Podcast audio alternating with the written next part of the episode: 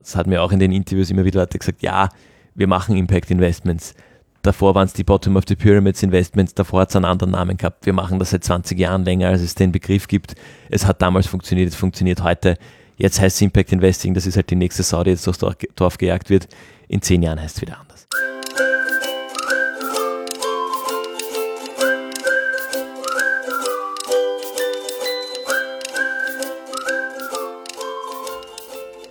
Hallo Gregor. Hallo Fabian. Hallo liebe Zuhörende. Wir haben zum Sommer eine Folge zu zweit wieder mal. Und die Idee dieser Folge zu zweit war ja ursprünglich, dass wir über, wer schon seit damals dabei ist, Mission, Vision, solche Dinge sprechen.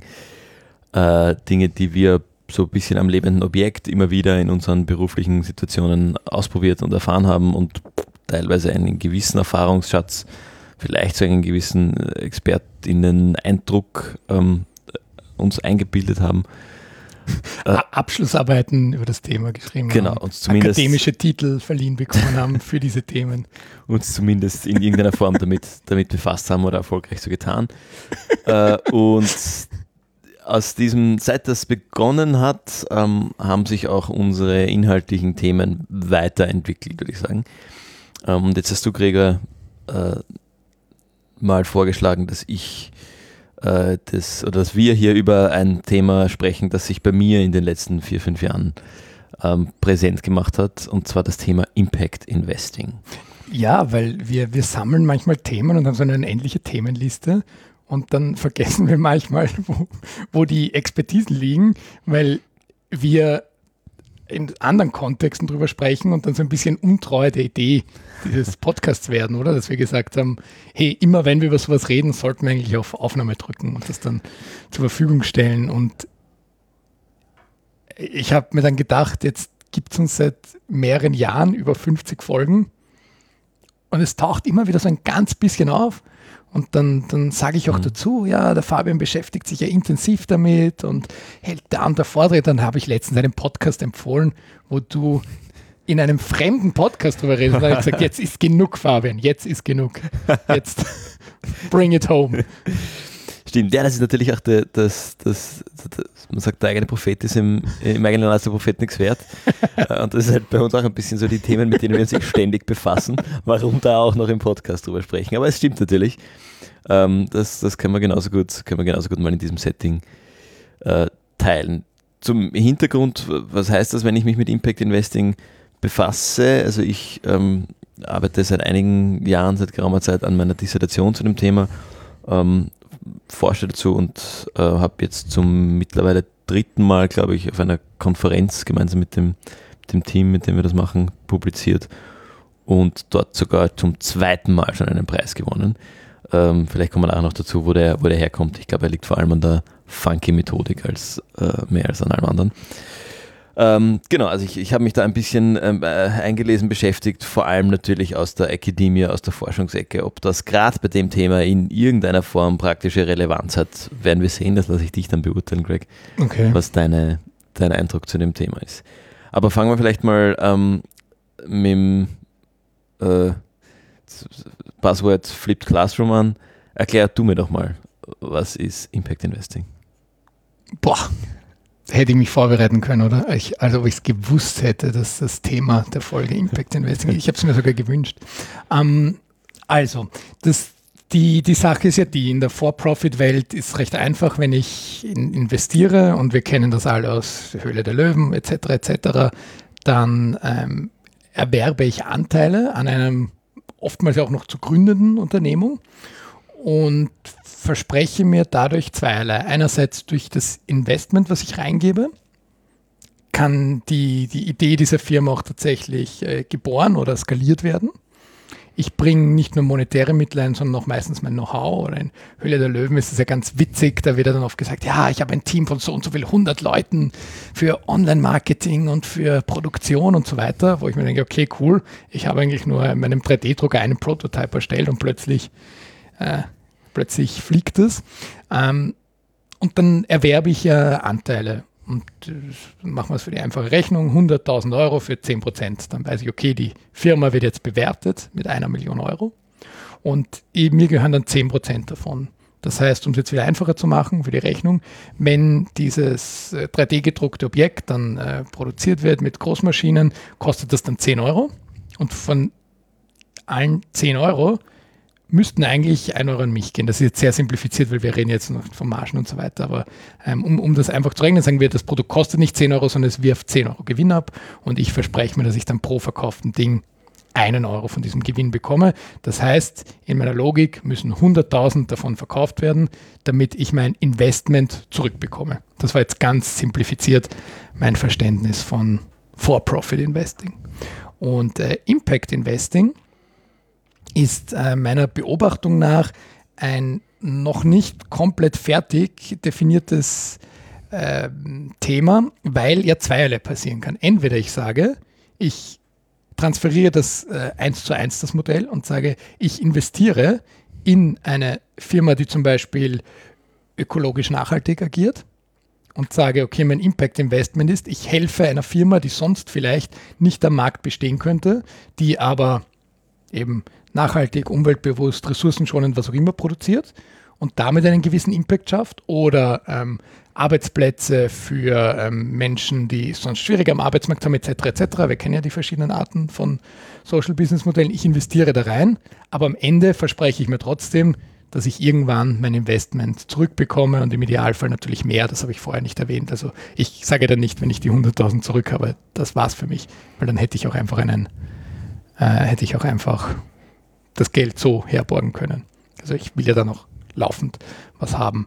Ähm, aber Impact Investment kann ja auch bedeuten, dass ich sage, okay, ich investiere da 100.000 Euro und ich weiß, es ist völlig utopisch, dass ich in einem überschaubaren Zeitraum die 100.000 Euro zurückbekomme. Aber was an gesellschaftlichen Mehrwert entsteht, das ist so viel Mehrwert als 100.000 Euro. Und da gibt es ja dann ganz oft so Transferkosten. Also das einfache Beispiel ist ja oft, ähm, äh, eine arbeitslose Person kostet den Staat so und so viel über ein Jahr. Wenn dieses äh, Social Business, in das ich investiere, es schafft, dass eine Person weniger arbeitslos ist, dann erspare ich zum Beispiel diese und diese und diese Kosten. Das heißt, das gesellschaftliche Investment kriege ich da zurück. Ähm, und das ist jetzt sehr vereinfacht gesagt mein Verständnis. Und ich glaube, auf dieser Range gibt es dann ganz viel dazwischen. Ja?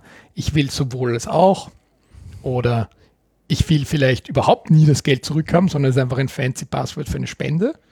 Das wäre dann noch mehr äh, auf, auf, die andere Range. Ähm, oder, ähm, und das Thema werden wir sicher auch ansprechen, ähm, Greenwashing. Ich habe ein großes Portfolio an Investitionen und ein paar davon nenne ich Impact Investments weil das, das macht sich auch ganz gut im Portfolio. Und da bin ich gespannt, du hast mit extrem vielen Menschen gesprochen, die auch extrem viele Firmenbeteiligungen haben, muss man sagen.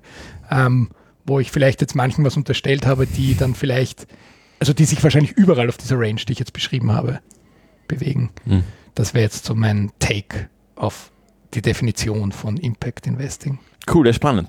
Äh, du warst eh schon, also bist eh schon eigentlich äh, mitten, mitten dort, wo wir, wo, wo sich auch bewegt. Also ähm, ausgehend von dem, von dem, von der Grundinvestment-Idee, ich, ich lege Geld irgendwo hin mit der Idee, dass nachher mehr Geld wieder zu mir zurückkommt. Ähm, und das kann auf unterschiedlichste Arten und Weisen passieren. Das kann im klassischen Startup-Setting passieren, das kann aber auch durch Fremdkapital sein. Ich borge halt Geld her in, als Kredit, ähm, kann grundsätzlich auch ein, ein Investment sein. Hm. Und du hast es auch gesagt, das, das ganze Feld, die Begrifflichkeit ist alles noch recht neu. Hm auch im Elfenbeinturm der Forschung ist es relativ neu und dort wird seit einigen Jahren ähm, immer konkreter und immer schärfer definiert und diskutiert, was, was denn eigentlich diese, diese Begrifflichkeit sein kann. Ähm, und ausgehend von dem quasi Grundakt, dass ein Akteur einem anderen Geld gibt, müssen dann, das ist so das, die, die Definition, mit der ich aus der, äh, aus der Forschung kommend zu dem Thema arbeitet, damit man es irgendwie eingrenzen kann. Ähm, sag gleich noch was dazu. Äh, wenn das Geld mal übergeben ist, müssen vier Kriterien erfüllt sein, damit man von einem Impact Investing spricht in der Akademie. Das eine ist, es braucht irgendeine Form von Return. Das heißt, es muss auch Geld zurückfließen. Sprich, äh, das kann weniger Geld sein, als ich hingegeben habe. Das kann das sein, was ich eingesetzt habe, ohne Verzinsung. Das kann eine marktnahe Rendite sein, das heißt so viel, wie ich woanders über einen Hausnummer Aktienmarkt auch kriegen würde. Das kann auch deutlich mehr sein. Aber es muss in irgendeiner Form irgendein Geld zu mir zurückfließen, damit ich von Impact Investing sprechen kann. Das zweite ist die Intentionalität. Das heißt, ähm, der, der Vorsatz der, des Akteurs oder der Akteurin der Seite, die Geld zur Verfügung stellt, dass damit Wirkung generiert wird. Das heißt, es muss beabsichtigt sein, Impact zu stiften in irgendeiner Form. Das ist der zweite Punkt. Der dritte Punkt, es muss Impact passieren. Es muss auch wirklich Wirkung gestiftet werden. Äh, und der vierte Punkt, diese Wirkung muss auch gemessen werden, messbar sein und gemessen werden. Das heißt, wenn ich Geld zur Verfügung stelle, damit es ein Impact Investing ist in der akademischen Definition, mit der ich meistens arbeite und die sich ableitet aus den dem Konvolut an Definitionen, um die sich die, die Literatur zu dem Thema dreht. Es muss eine, ein monetärer Return sein, das eingesetzte Geld muss zumindest zu einem gewissen Teil zu mir zurückkommen. Ich muss Wirkung stiften wollen diese Wirkung muss auch passieren und ich muss sie messen und nachweisen können. Das sind die vier akademischen Definitionen. Jetzt ist natürlich, du hast es angesprochen, in der Praxis diese, diese Range viel breiter. Von den, den Impact-Only-Investments, sozusagen die, wo gar kein Geld zurückfließt, sondern die, wie du es vorher umschrieben hast, ein Investment in die Gesellschaft letztlich sind und der Impact entsteht und vielleicht auch irgendwo als, als Kosteneinsparnis durch die Einsparung von, äh, von arbeitslosen Personen und, und entsprechenden Kosten. Aber nicht, es kommt nie, quasi nicht aufs gleiche Konto zurück, aus dem das Geld ausgegangen ist. Ähm, also das wäre sozusagen die, die Definition.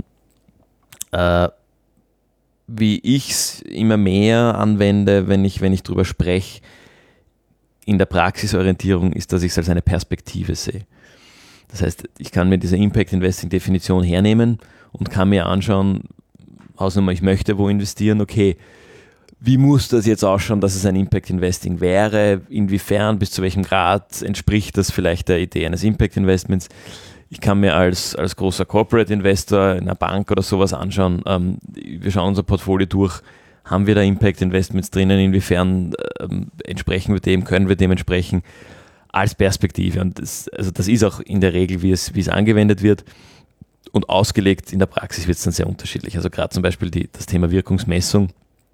Viele Individuen, also High Net Worth Individuals nennt man die dann oft, das heißt Einzelpersonen mit viel Geld, die das mit Wirkungsorientierung anlegen, sagen, die Messung ist mein Bauchgefühl. Hm, das würde jetzt in einer akademischen Studie nicht durchgehen, dass der Investor sagt, Bauchgefühl ist cool. Ähm, es ist keine, keine Messung, ist aber was in der Praxis oft recht. Ja, also das ist, das ist der, der Begriff des, des Impact Investings. Mhm. Genau, wie ist denn deine Einschätzung ähm, von mit dem, was du gesagt hast und jetzt meine, meine Elfenbeinturm-Definition drüber? Ähm, wie viel würdest du glauben, dass, dass es da, nicht, dass da passiert? Ist es ein Thing? Naja, ich, ich äh, Thing, es ist ein, ein, ein Trend, äh, ich will es machen also gerade was ich vorgesagt habe, wenn ich, besonders wenn ich ein Portfolio aufbaue, dann will ich ja beim nächsten Dinner mit den anderen äh, großen InvestorInnen auch sagen können, ja, ich habe jetzt auch so und so viele neue Impact-Investments getätigt, weil es einfach gut macht mhm. in Umbruchszeiten. Also ich glaube, dass sich da in den letzten Jahren nochmal viel mehr getan hat also 2019 war ja dann groß das Thema Klimakatastrophe durch Fridays for Future. Dann kam Covid. Jetzt haben wir das ganze Thema Kriegstreiberei, Peacekeeping. Ähm, also es ist ja sehr viel passiert in den letzten Jahren, um einfach zu sagen, ich, ich muss vielleicht auch für mein Gewissen auch was der Gesellschaft was zurückgeben. Ähm, und bis dahin war mein Gefühl, war das sehr einfach, weil dann habe ich äh, Kunst und Kultur unterstützt oder habe eine sehr großzügige Spende an eine Sozialorganisation gemacht. Ähm, ich glaube aber jetzt ist eine Zeit, wo ich mir Gedanken machen muss. Und es gibt auch diverse Vorgaben mittlerweile auch auf, auf EU-Ebene, um zu sagen, ähm, es müssen diverse Ziele sowohl auf, auf der sozialen Ebene innerhalb eines Unternehmens, aber auch was das Unternehmen stiftet für die Gesellschaft, genauso wie auf äh, ökologischer Ebene und äh, die äh, Governance-Ebene, wie es so schon heißt. Ähm, also das heißt quasi, wie auch umgegangen wird äh, innerhalb des Unternehmens miteinander, also diese ESG-Vorgaben. Mhm. Und äh, ich glaube, dass es dadurch so sehr viele Anreize gibt, um besonders als ähm, Investor, Investorin jetzt zu sagen, ich habe einfach eine erhöhte Aufmerksamkeit für das Thema. Das heißt, ich kann mir vorstellen, dass mit der Begrifflichkeit die allermeisten jetzt schon was anfangen können.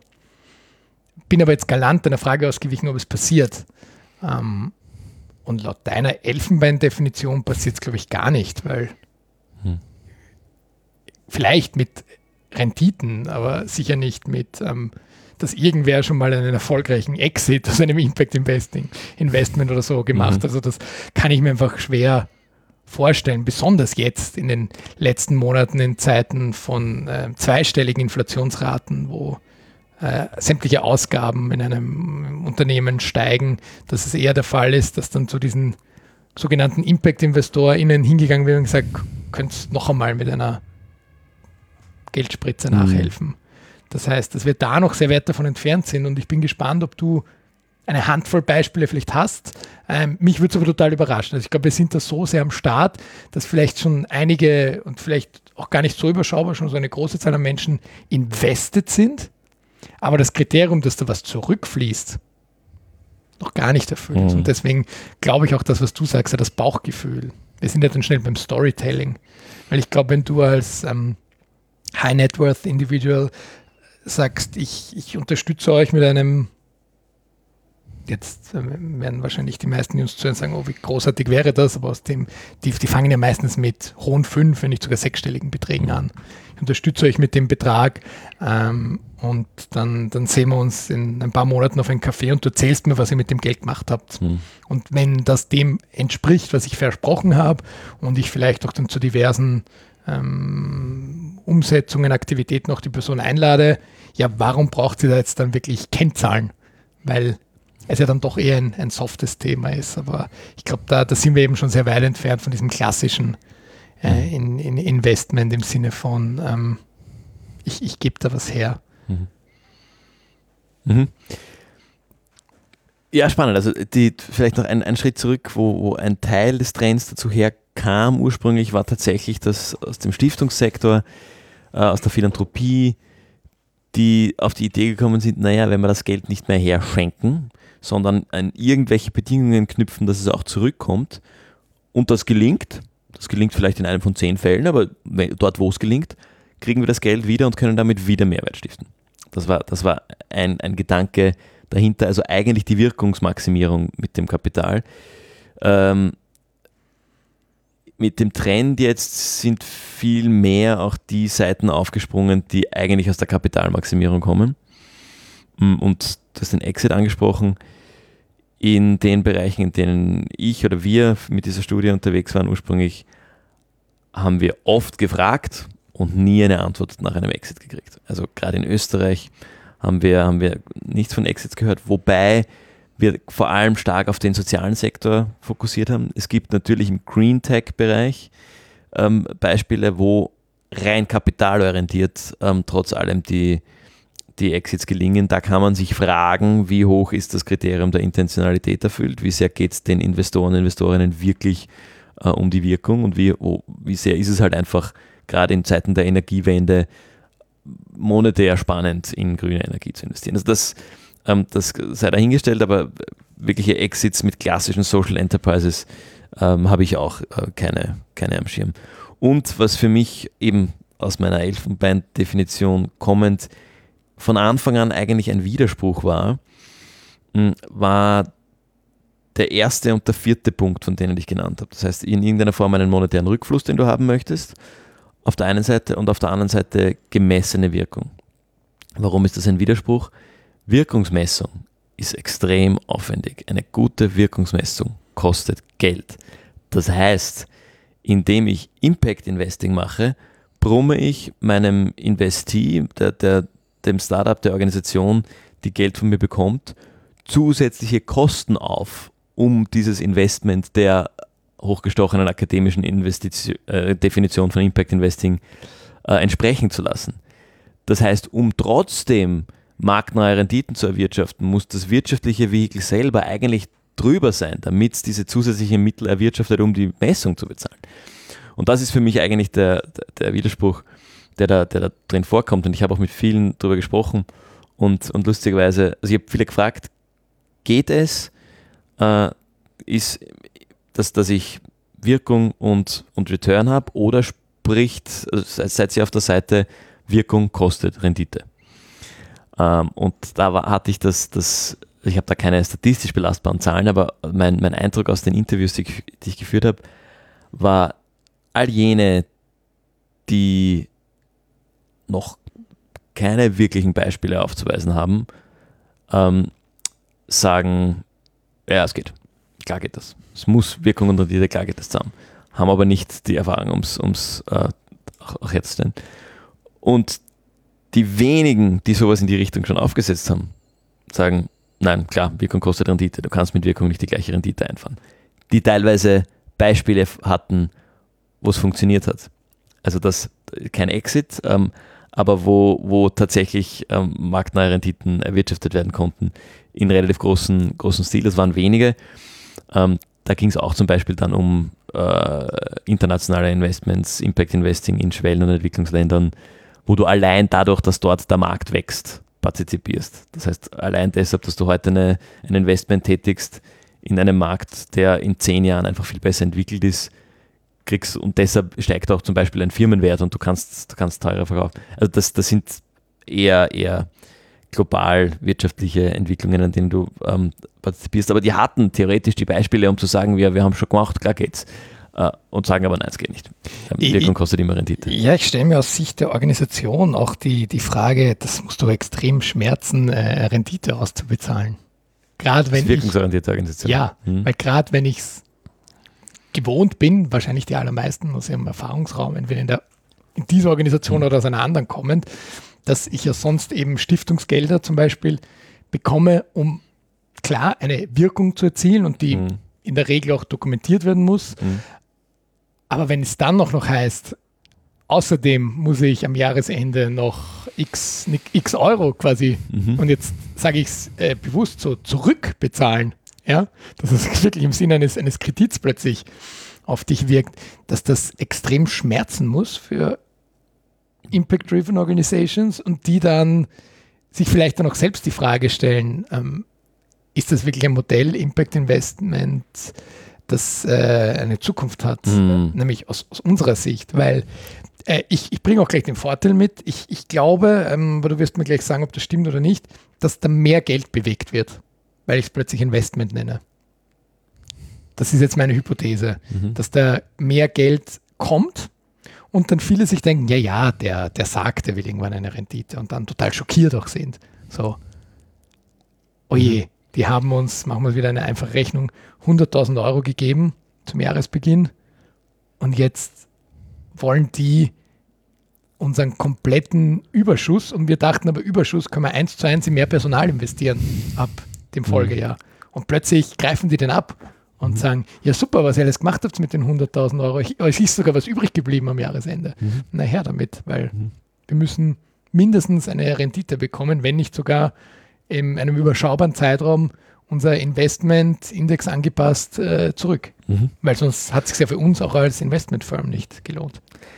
Also das ist, das ist sicher ein Faktor, dass es halt einfach sexy klingt, ein Investment zu machen, wenn ich eigentlich eine Spende mache. Ähm, sicher, klar. Also das, das gibt es ähm, ja, gibt, immer wieder. Ist ähm, ja, sicher auch ein Trend, warum es halt irgendwie, ich bin Impact Investor, klingt jetzt neuer und klingt cooler, als zu sagen, ich bin ähm, Philanthrop und, und bewerfe Non-Profit-Organisationen mit Geld. Ja, und als Investor kann ich auch plötzlich anders auftreten gegenüber genau. der Organisation, weil als Philanthrop bin ich ja sozusagen, wie es so schön heißt, stiller Teilhaber. ähm, aber als Investor kann ich kommen und sagen, hey Leute, wieso gibt es so und so viel für Personal aus? Wieso schaffen, schaffen das nicht drei Leute auch? Warum braucht es eine vierte Person? Wenn es wirklich als Investment gestrickt ist, ja, genau, natürlich, das, das geht dann auch. Mhm. Für mich ist, weil du vorher nach der Zukunft gefragt hast, mhm. für mich ist zunehmend auch die, die Frage, ähm, also die Kernzielgruppe, und das ist nicht das Einzige, was passiert, aber die Kernzielgruppe von Impact Investments sind natürlich äh, Social Entrepreneurs. Das ganze Social Entrepreneurship-Thema, wo du den betriebswirtschaftlichen Kern mit der Wirkung schon in der Organisation verheiratest, ist natürlich die eierlegende Wollmilchsau für ein Impact Investment. Natürlich passt, äh, äh, passt das zusammen und bietet sich das an. Die Frage, die ich mir dann gestellt habe, ist wiederum wieder anhand der Kosten der Messung gesehen. Ähm, ein Unternehmen, für ein Unternehmen aus Unternehmenssicht ist Impact Investment, wenn ich die Messung bezahlen muss, ist es teures Kapital. Das kostet mich mehr, als wenn ich ein nicht wirkungsorientiertes Kapital aufnehme. Wenn ich nur einen Kredit von der Bank kriege oder wenn ein Investor mir oder eine Investorin einfach nur als Investment Geld gibt ohne Interesse an der Wirkung. Das heißt, es ist einfacher oder zumindest weniger kostenintensiv an Geld zu kommen, wenn ich ein Investment aufnehme, das kein Impact Investment ist. Hm. Damit stellt sich mir die Frage, wer mit einem betriebswirtschaftlichen Mindset, auch wenn da großer Wirkungsdrive und primär Wirkungsdrive dahinter ist, würde sich für aus kapitalempfangender Seite für ein Impact Investment interessieren. Das sind die, die so schwache Business Cases haben, dass sie kein echtes Investment kriegen. Das heißt, ich, die, die, ich rede mich dann ein Stück weit raus und sage, ja, wir haben eh eine Rendite erwirtschaftet, nämlich 300 Euro zahlen wir aus, quasi als symbolischen Betrag. Aber wir haben so viel Wirkung erzielt und geben zu den 300 Euro einen 80-seitigen Wirkungsbericht dazu. Ja, oder ich sage halt, schau du, du Impact Investor, es ist halt, Wirkung kostet halt einfach Geld.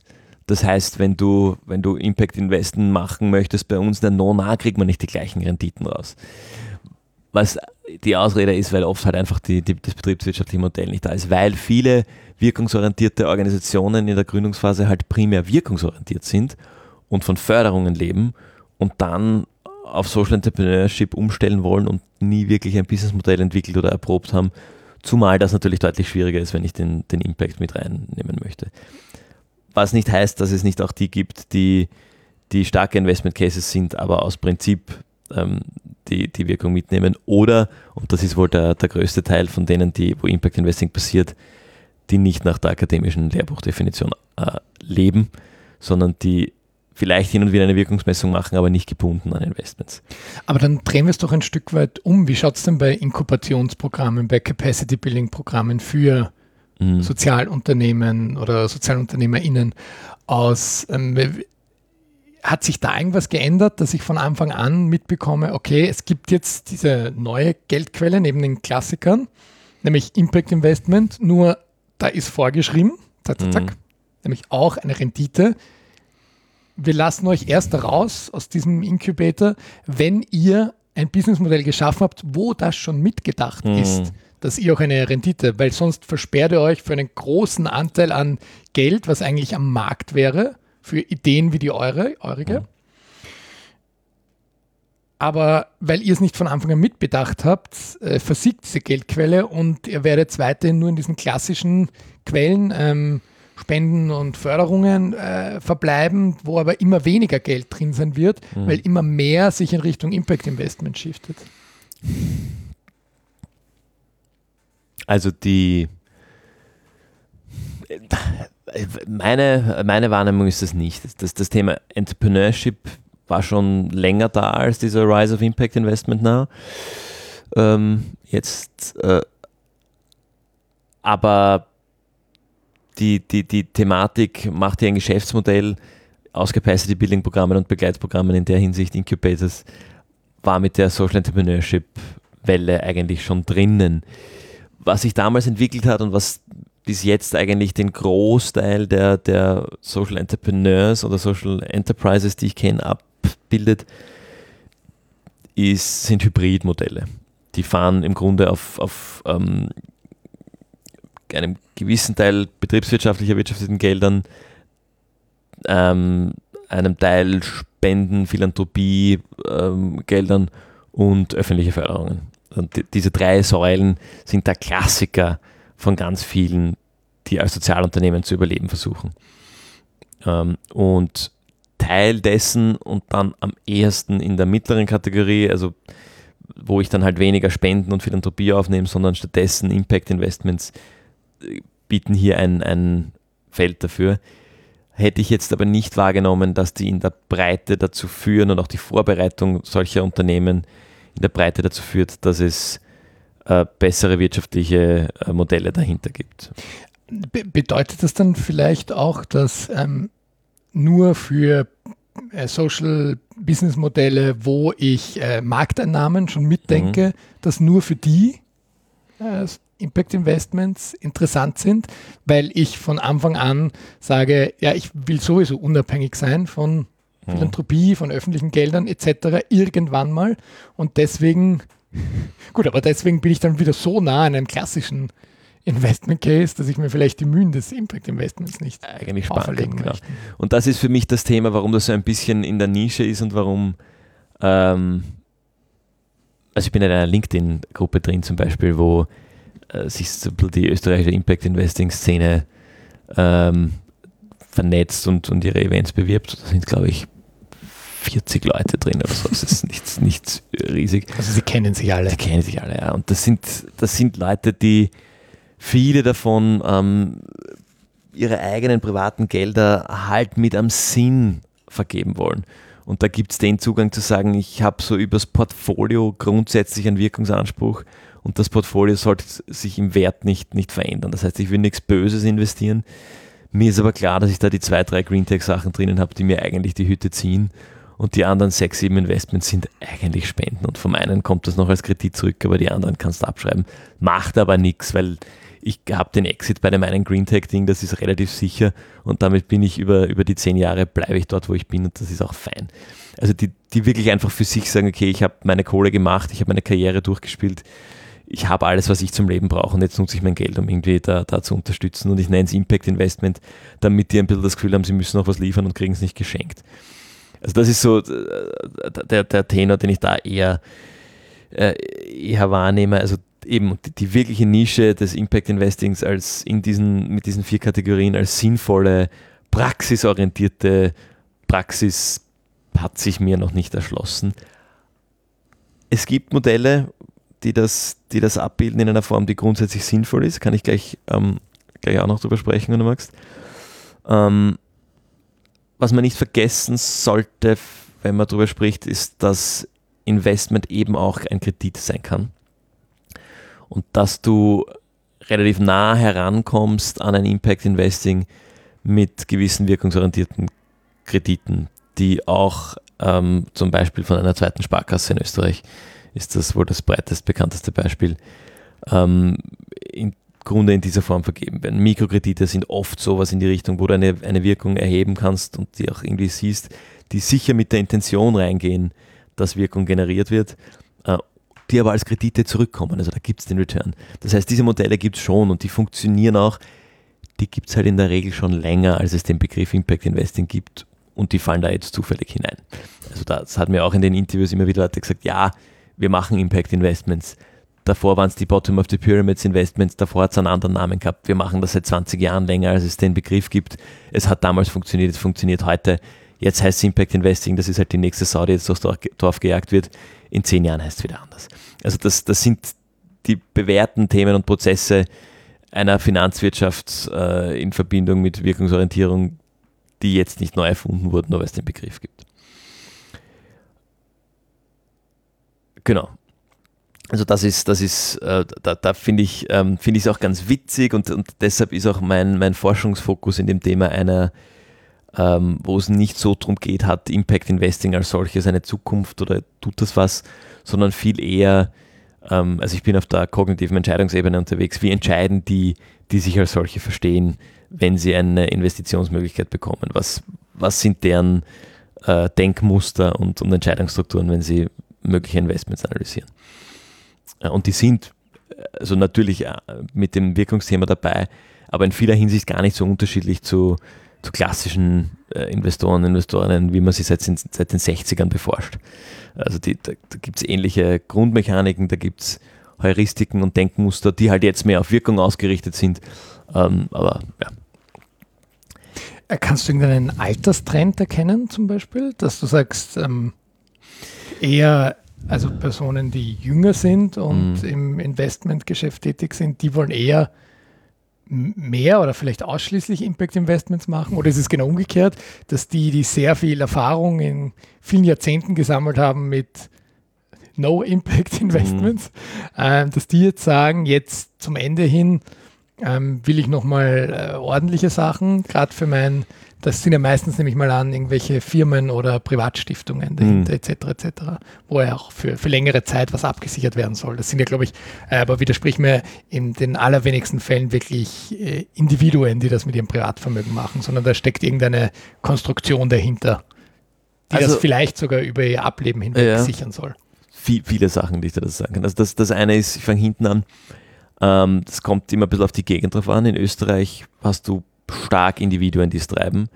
Teilweise über Privatstiftungen, teilweise aus dem eigenen Konto. Ähm, aber da ist der Stiftungssektor in dem Sinne relativ klein. Gerade der gemeinnützig orientierte Stiftungssektor ist, ähm, ist, ist im Vergleich, im internationalen Vergleich äh, klein. Hat auch rechtliche Rahmenbedingungen, die das irgendwie einschränken. Also das, ja. Was wir sehen, ist einerseits den Trend aus der Literatur, dass dort prophezeit wird, die Millennial Investors, eben die junge Generation, die nachkommt, die sind viel mehr wirkungsgetrieben. Bewahrheitet sich zum Teil. Ähm, da ist auch immer wieder der, die Umstiegshürde. Du hast ein Family Office, das immer gewinngetrieben war. Wie, wie kommst du jetzt in die Wirkungsorientierung? Weil du hast im Team die Kompetenzen nicht, du hast als Person die Kompetenzen nicht. Das Ganze ist schwierig, Wirkungsmessung ist schwierig, alles, hm.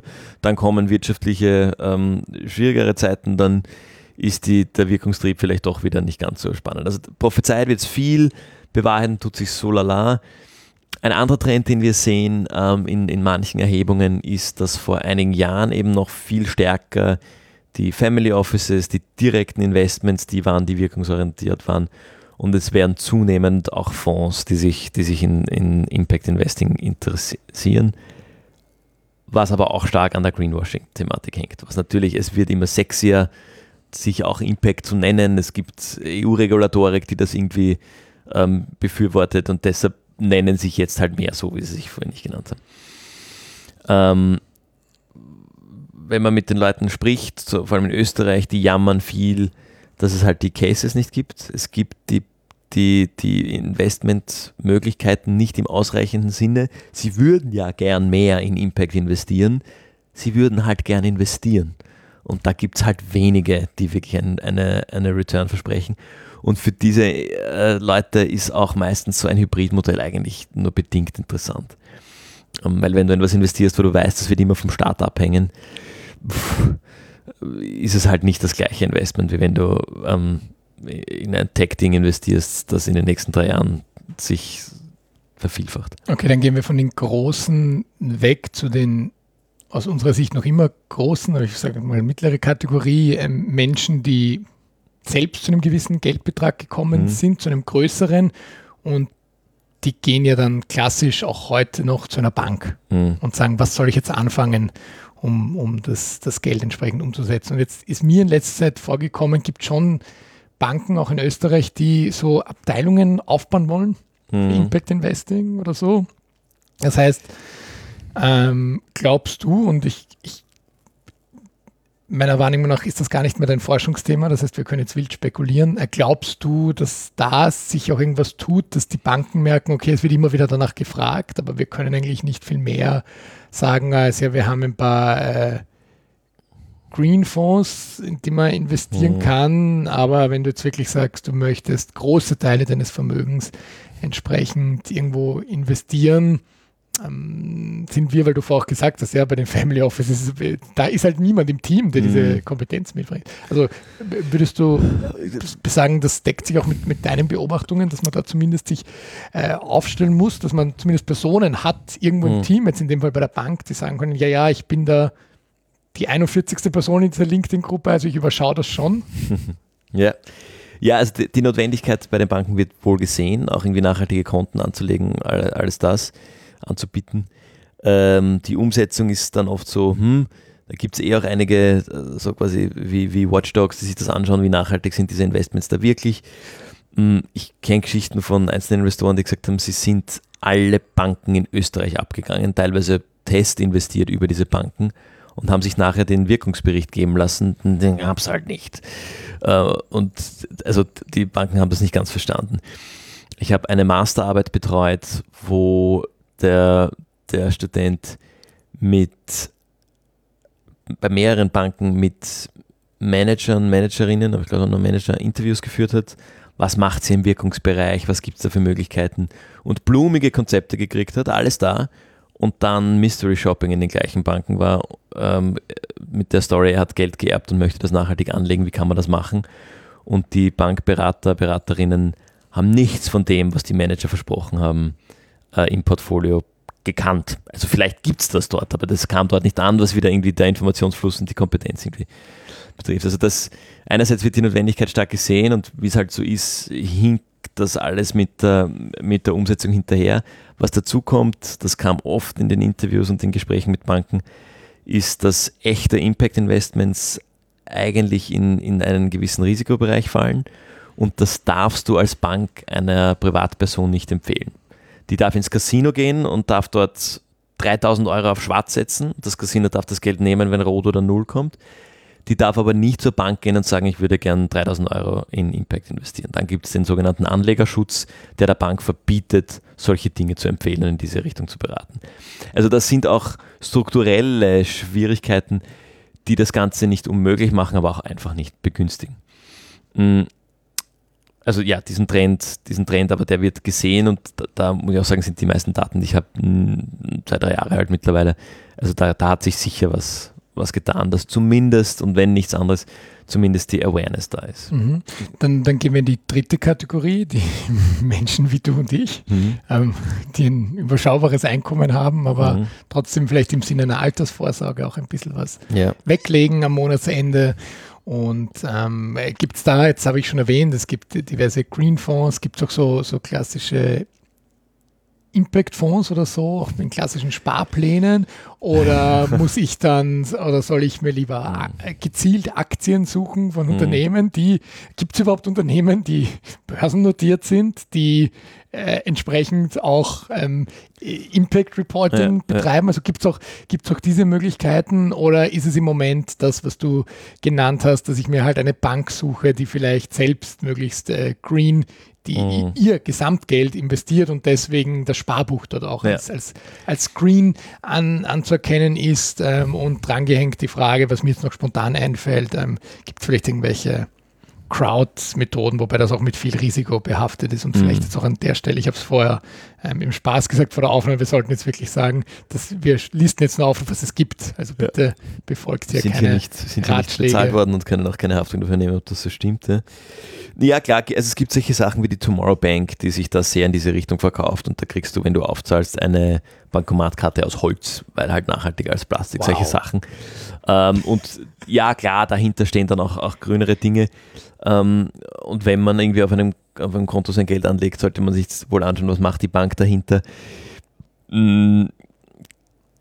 Da, da gibt es ja auch diese Statistiken, ähm, wie du lebst und wie du konsumierst, ist ungleich äh, verschwindend gering in seiner Auswirkung auf die Welt im Vergleich dazu, wo du dein Geld liegen hast und welche Bank ähm, mit dem Geld, das du bei ihr geparkt hast, äh, agiert.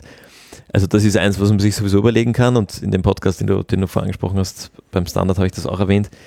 Ähm, also da, das, das, äh, da, da, muss man sich alles überlegen, wie viel Zeit möchte ich wirklich investieren, weil auch so grüne Fonds, alle diese Dinge, sind dann halt von bis und das, das ähm, gibt auch eine Auslegung, ja, wir sind grün, weil unsere Portfolioverschmutzung heißt es, ist unter 5%. Das heißt, weniger als 5% der, der Investments, die wir als Fonds oder aus diesem Fonds tätigen, gehen in Pornografie, Kinderarbeit, Waffen, äh, Öl.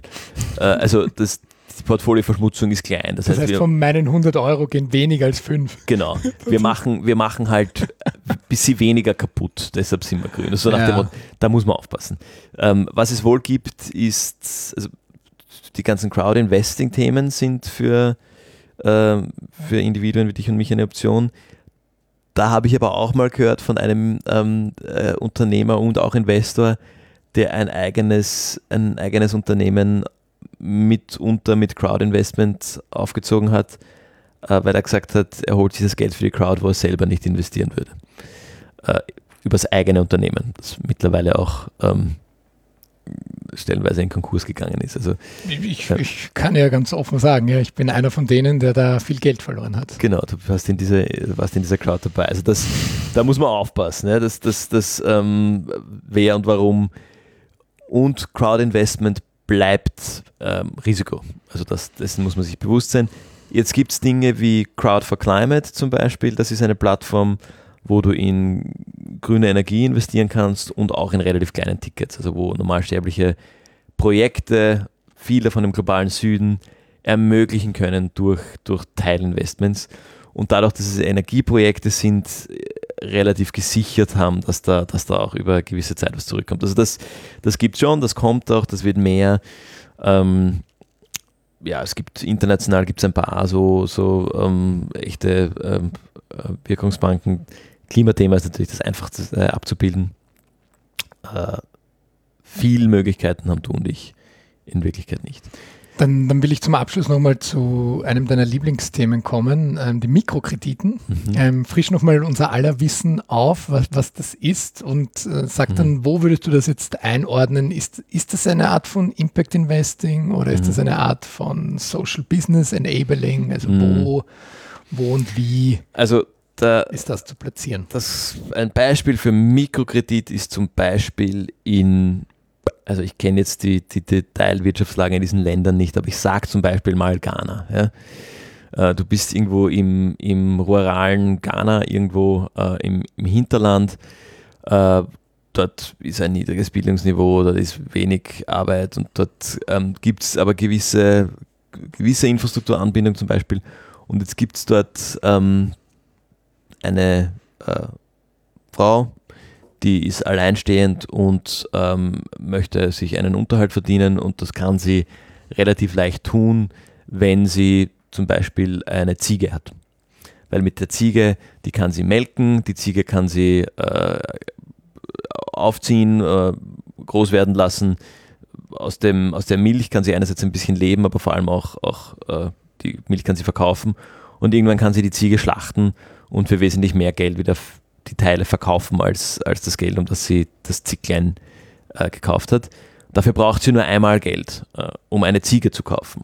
Und jetzt kostet das, eine Ziege zu kaufen, kostet nicht so wahnsinnig viel. Das, deshalb Mikrokredite, das kostet vielleicht 100 Euro, sage ich jetzt mal. Keine Ahnung, wie es in Ghana wirklich ist, aber das ist ein kleiner Kredit. Ähm, und damit kann sie äh, eine, eine Ziege kaufen oder sie kann sich eine Nähmaschine, noch besser, sie kann eine Nähmaschine kaufen und damit beginnen, eine Dienstleistung anzubieten. Ähm, jetzt ein Mikrokredit ist, sie kriegt diesen ganz kleinen Betrag ohne Besicherung. Also die Bank hat keine Chance, das Geld wiederzukriegen, wenn sie mit dem nicht tut, was sie damit tun, was sie damit vorhat zu tun. Zahlt diesen Mikrokredit zurück, das heißt statt 100 dann vielleicht 110 Euro oder 120 Euro, das ist eh schon relativ viel, ähm, und steht nachher auf eigenen Beinen. Das ist, das ist nicht zwingend immer in allen Mikrokrediten drin, aber das ist natürlich die, die nachhaltige Wirkungsorientierung davon. Ähm, das heißt, ähm, ich habe sehr wenig Geld, das dort aber eine, eine Wirkung generiert und ähm, dadurch, dass ich das als Bank mache, an ganz, ganz viele, dadurch, dass es so, so viele äh, Leute sind, die das machen, geht sich insgesamt auch bei den paar Ausfällen, die ich habe, aus, dass ich damit einen Gewinn erwirtschafte. Und das funktioniert. Also die, die ähm, äh, ja, die, die, die Erfahrung mit Mikrokrediten zeigt, dass diese Personen, die eigentlich eh nichts haben, sehr bewusst mit dem Geld umgehen, das ihnen geborgt wird und eine sehr gute Rückzahlungsrate haben. Ähm, ja, das sind, das sind Mikrokredite. Mhm. Die aber, also das ist kein Mikrokredit, damit der dann oder die dann spielen geht. Oft müssen die angeben, was sie mit dem Geld machen wollen. Sondern das sind schon Mikrokredite in gewisse unternehmerische äh, Aktivitäten, die in irgendeiner Form idealerweise bewirken sollen, dass die nachher auf eigenen Beinen stehen oder zumindest, dass es ihnen nachhaltig besser geht. Und, und wer vergibt das? Sind das eher Einzelpersonen, Vermögende Banken. oder Banken? Das sind Banken. Das sind in der Regel Banken oder Fonds, die, die halt oft spezialisiert sind auf, auf Mikrokredite. Und das ist auch eins der Dinge, was ich vorher angesprochen habe. Das sind die Beispiele, wo du marktneue Renditen auch erwirtschaften kannst. Also das, das geht, schon, geht schon besser. Und natürlich auch eben, wie gesagt, im globalen Süden, wo das einfach äh, eher der Fall ist. Wenn du das in Österreich machst, sind auch die, äh, ist auch der Hebel von sowas nicht so groß, weil in Österreich kannst du mit 150 Euro ach, äh, kriegst du nicht eine wirklich eine Nähmaschine. Mhm. Was haben wir bei dem Thema Impact Investment noch ähm, übersehen oder vergessen, was noch wichtig wäre für unsere Überblicksfolge? Also was ich, was ich gerne noch bringen würde, wenn wir die Zeit haben, ist die Social Impact Bond. Die ist ein gutes Beispiel, ähm, ist keine für, für, die Finanzmenschen unter uns oder unter, unter unseren Hörenden keine echte Bond, keine Anleihe, sondern funktioniert ein bisschen anders. Und die ist ein Vehikel, das tatsächlich ähm, Wirkung an Rendite koppelt. Das heißt, ich habe nur dann eine Rendite, wenn eine Wirkung entsteht. In aller Kürze, wie funktioniert das? Ähm, es gibt fünf Akteure, es gibt ein Social Enterprise, eine Non-Profit-Organisation, die in irgendeiner Form Wirkung erwirtschaften, also Wirkung erreichen oder erreichen können. Es gibt meistens einen, einen Akteur der öffentlichen Hand, äh, die auf der gesellschaftlichen Ebene an der Verbesserung und letztlich der Wirkung interessiert sind. Äh, und es gibt mal zwei der drei wichtigsten und es gibt die, die geldgebende Seite, private Investoren, Investorinnen, die Geld äh, geben was passiert jetzt? Die öffentliche Hand sagt, sie hätte gerne eine, du hast das vorher angesprochen, Reduktion von Arbeitslosen äh, und äh, das kostet, äh, Arbeitslose kosten sie im Jahr pro Person, ich glaube vor der Pandemie waren es 18.000 Euro äh, im Jahr und das sind sie grundsätzlich bereit zu zahlen, aber erst wenn man ihnen nachweist, dass Arbeitslosigkeit reduziert wurde. Dann gibt es die äh, Organisation, die Arbeitslose ähm, von der Straße sozusagen wegbringen kann und wieder in einen Job ähm, vorbereiten und überführen kann. Ähm, jene Arbeitslose, die zum Beispiel von einem AMS einfach nicht mehr erreicht werden können, da gibt es diese Betreuung, die sagen, die haben aber Kosten, die sie vorschießen müssen mm, und die muss ihnen jemand im Voraus decken, dann können sie das machen. Und da springen die privaten Investoren, Investorinnen ein, die sagen, okay, sie finanzieren vor die Arbeit vom sozialen Träger, der sozialen Trägerin, äh, damit die mal arbeiten können und Wirkung generieren. Und wenn die ihre Wirkung erreichen, meistens gibt es dann eine Zielsetzung, 100 Arbeitslose weniger, 100 Personen, die nachweislich zurück die gewissen Kriterien entsprechen und nachweislich zurück in ein Arbeitsverhältnis geführt wurden und das auch halten zum Beispiel. Ähm, und wenn das nachgewiesen wird, da gibt es dann meistens der vierte Akteur noch jemanden, der das evaluiert, eine externe unabhängige Stelle, die sich das anschaut, ist das wirklich passiert. Wenn die dann berichtet an die öffentliche Hand, sagt, cool, da sind wirklich diese 100 Personen ähm, überführt worden und die sind jetzt wirklich nicht mehr, also in einer Arbeitsverhältnis überführt und sind jetzt wirklich nicht mehr arbeitslos und halten diesen Job auch, dann gibt es der Auftraggeber sozusagen die öffentliche Hand die Gelder, die dafür reserviert wurden, frei und die gehen dann an die Investoren, Investorinnen, die das Ganze vorfinanziert haben. Mit einer gewissen Rendite. Das heißt, letztlich hat der Staat eigentlich höhere Kosten, als wenn er direkt vorfinanziert hätte. Er zahlt dafür halt nur, wenn das Ziel erreicht ist, wenn die Wirkung wirklich da ist. Das heißt, auch die Investoren die, oder investierende Seite hat nur dann eine Rendite, von der sie verdient, wenn auch die Wirkung erreicht wurde. Wenn jetzt die soziale Organisation es nicht schafft, diese 100.000 Nummer 100 Arbeitslosen wirklich zurückzuführen äh, in, in einen Arbeitsplatz, dann kostet das auch nichts. Ähm, ja, dann der fünfte Akteur, möchte ich noch mal, ist meistens ein Intermediary, intermediäre Einrichtung, die die anderen vier irgendwie koordiniert und dieses Format auch von der rechtlichen Seite aufsetzt. Das ist ein Modell, das es gibt. Ähm, vielleicht ja, müssen wir jetzt nicht zu sehr darauf eingehen, kann man viel darüber diskutieren, dass ähm, dieser Elfenbein-Definition mit den vier Kriterien, finanzieller Return, ähm, bewusste Entscheidung für ein Investment mit Wirkung, die Wirkung passiert und wird auch gemessen, die die erfüllt und das einzige mir bekannte Investmentmodell, das wirklich nur als Impact Investing funktioniert. Es taucht ja auch immer wieder bei diversen Koalitionsverhandlungen und Regierungsabkommen genau. auf und irgendwie kurz vor der Ziellinie kommt es dann doch nicht, aber wir freuen uns, wenn der Mut irgendwann da ist, da auch flächendeckend Projekte voranzutreiben. Wir haben viel über Geld geredet, Fabian. Ich will auch über Geld sprechen. Wir haben vor, in der vorigen Folge angesprochen, dass ähm, wir bei unserem Konto des Podcasts am Ende angelangt sind. Und ich möchte mich auch bei einer sehr großzügigen Spende bedanken an der Stelle.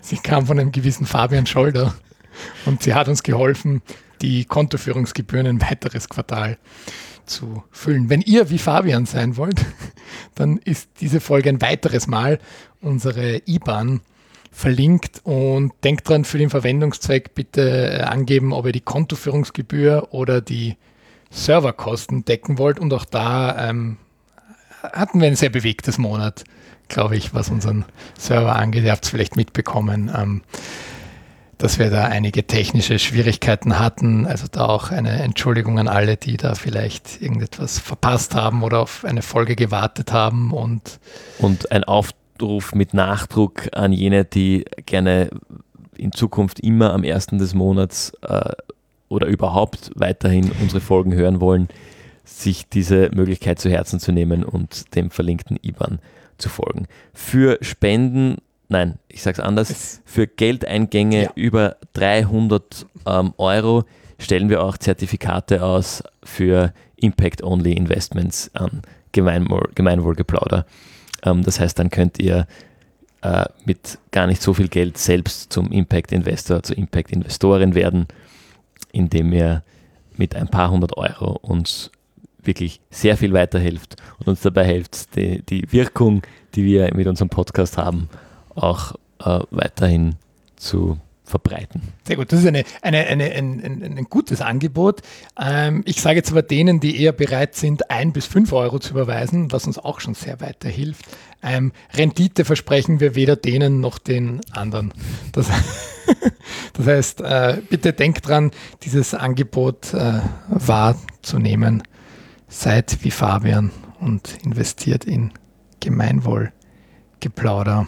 Und damit sind wir bei den Empfehlungen. Nachdem ich jetzt schon gesagt habe, seid wie Fabian, dann gibt es vielleicht auch Inspiration. Was empfiehlt denn Fabian? Ich empfehle ein Buch, das ich von dir, lieber Gregor, zu äh, Weihnachten bekommen habe.